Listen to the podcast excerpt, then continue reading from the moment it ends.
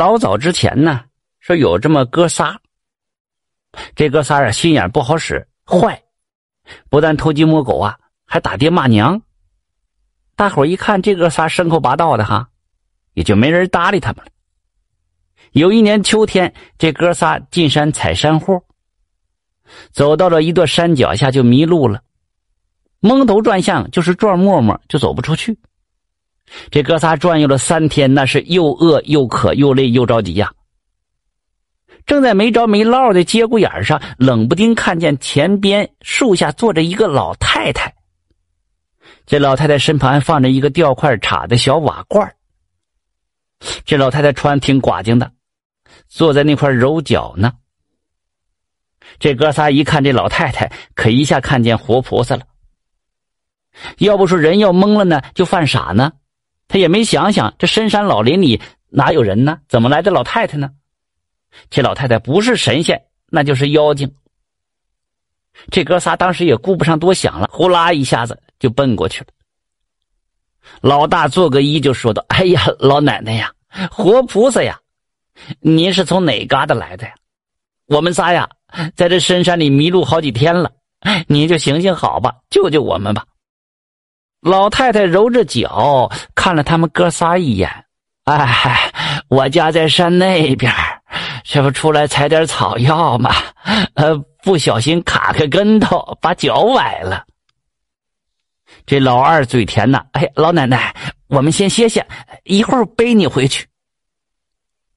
老太太一听，打了个嗨声啊，哎，你们仨呀，指正是连饿带渴呀，这深山老林。这野牲口还多，可得加小心呐！碰着我呀，也是有缘分。来来来，我这罐里呀还有水，你们先喝点吧。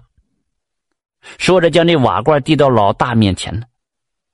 这老大接过这瓦罐啊，连个谢字都没顾上说呀，咕嘟咕嘟的，就是一阵猛喝。老二也实在渴坏了，一把就夺过瓦罐，猛喝起来。老三一看急了眼了，生怕喝不上水，上来便夺。老太太摆了摆手，还笑呵呵的：“哎，别着急，别抢，管够你们喝的哈。”你说说来也奇怪，就那么点一小个瓦罐，这哥仨像牛一样的猛喝呀，愣是一点不见少。哥仨喝足了水了，老太太从怀中掏出一个用布包裹着的绣花鞋底大小的饼子。掰下三块的，递给哥仨了。来来来，你们饿坏了吧？得吃点干粮垫吧垫吧吧。哥仨一看，不由大眼瞪小眼了。心里话：就这么点干粮，塞塞牙缝都不够呢。老太太看出了他们的心思了，笑着说道：“ 你们可劲造吧哈，管你们吃饱。”这哥仨狼吞虎咽就造起来了。哎，怪了哈。就手里这么点一块小饼子，就是咋吃也吃不完。不一会儿，哥仨吃饱喝足了，撑得直打饱嗝啊！老太太那手里那饼子呀，还是那么大。老太太一看这哥仨吃完了，就说他家呀就在前面不远，把他背到家之后，顺着这山沟走，不要回头，见着啥山货也不要贪心去采，一直走到日头落前就能出去。老三背着老太太，老二提着瓦罐子，就往山下走去了。走不远，一咕噜，老大、老二就煞后了，就寻思：你说这老太太这瓦罐和她布包里的饼子，那指正是宝贝呀。这要是有了这个宝贝，那以后就不用愁吃喝了呀。要说这人一贪心就犯傻呢，你也不寻思寻思，深山老林，你这老太太能是凡人吗？老大、老二就起了歹念了，低头就对着耳朵一阵嘀咕。走到一个山旮旯前只听老大就喊了一声：“啊，老三放下！”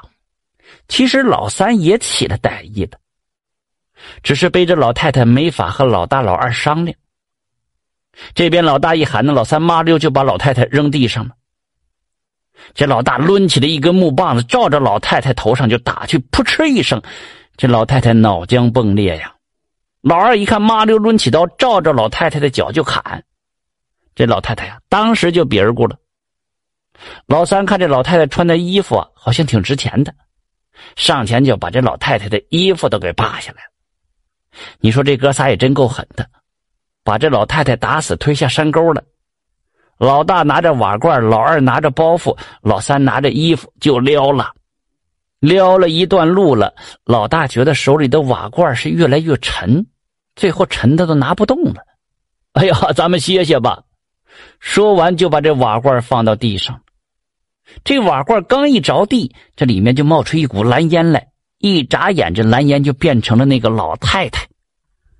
哥仨一看，吓得魂儿都没了。这老太太手一指，这哥仨就像遭到雷击一样，扑通摔倒在地上，哎呦哎呦直叫唤，是再也爬不起来了。老太太就骂了：“ 你们这三个牲口玩意儿，我好心好意给你们吃喝，又给你们指路，你们不报恩也就拉倒了，咋还害我？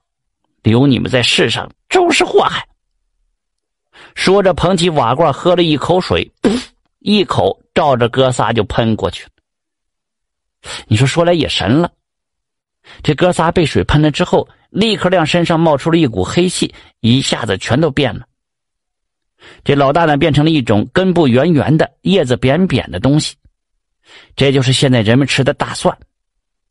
因为老大用棒子把老太太脑袋打碎了，所以人们吃蒜的时候就把这蒜捣成稀泥。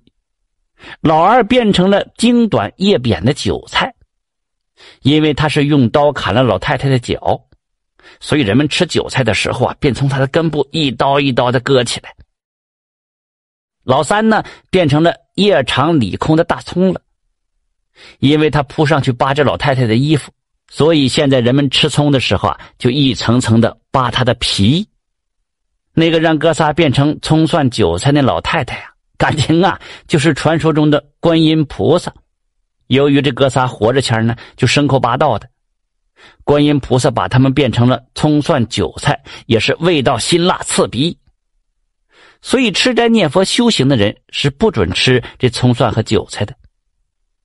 现在割韭菜啊，扒葱捣蒜，就是提醒人们不要忘恩负义，恩将仇报。这就是葱蒜和韭菜的由来。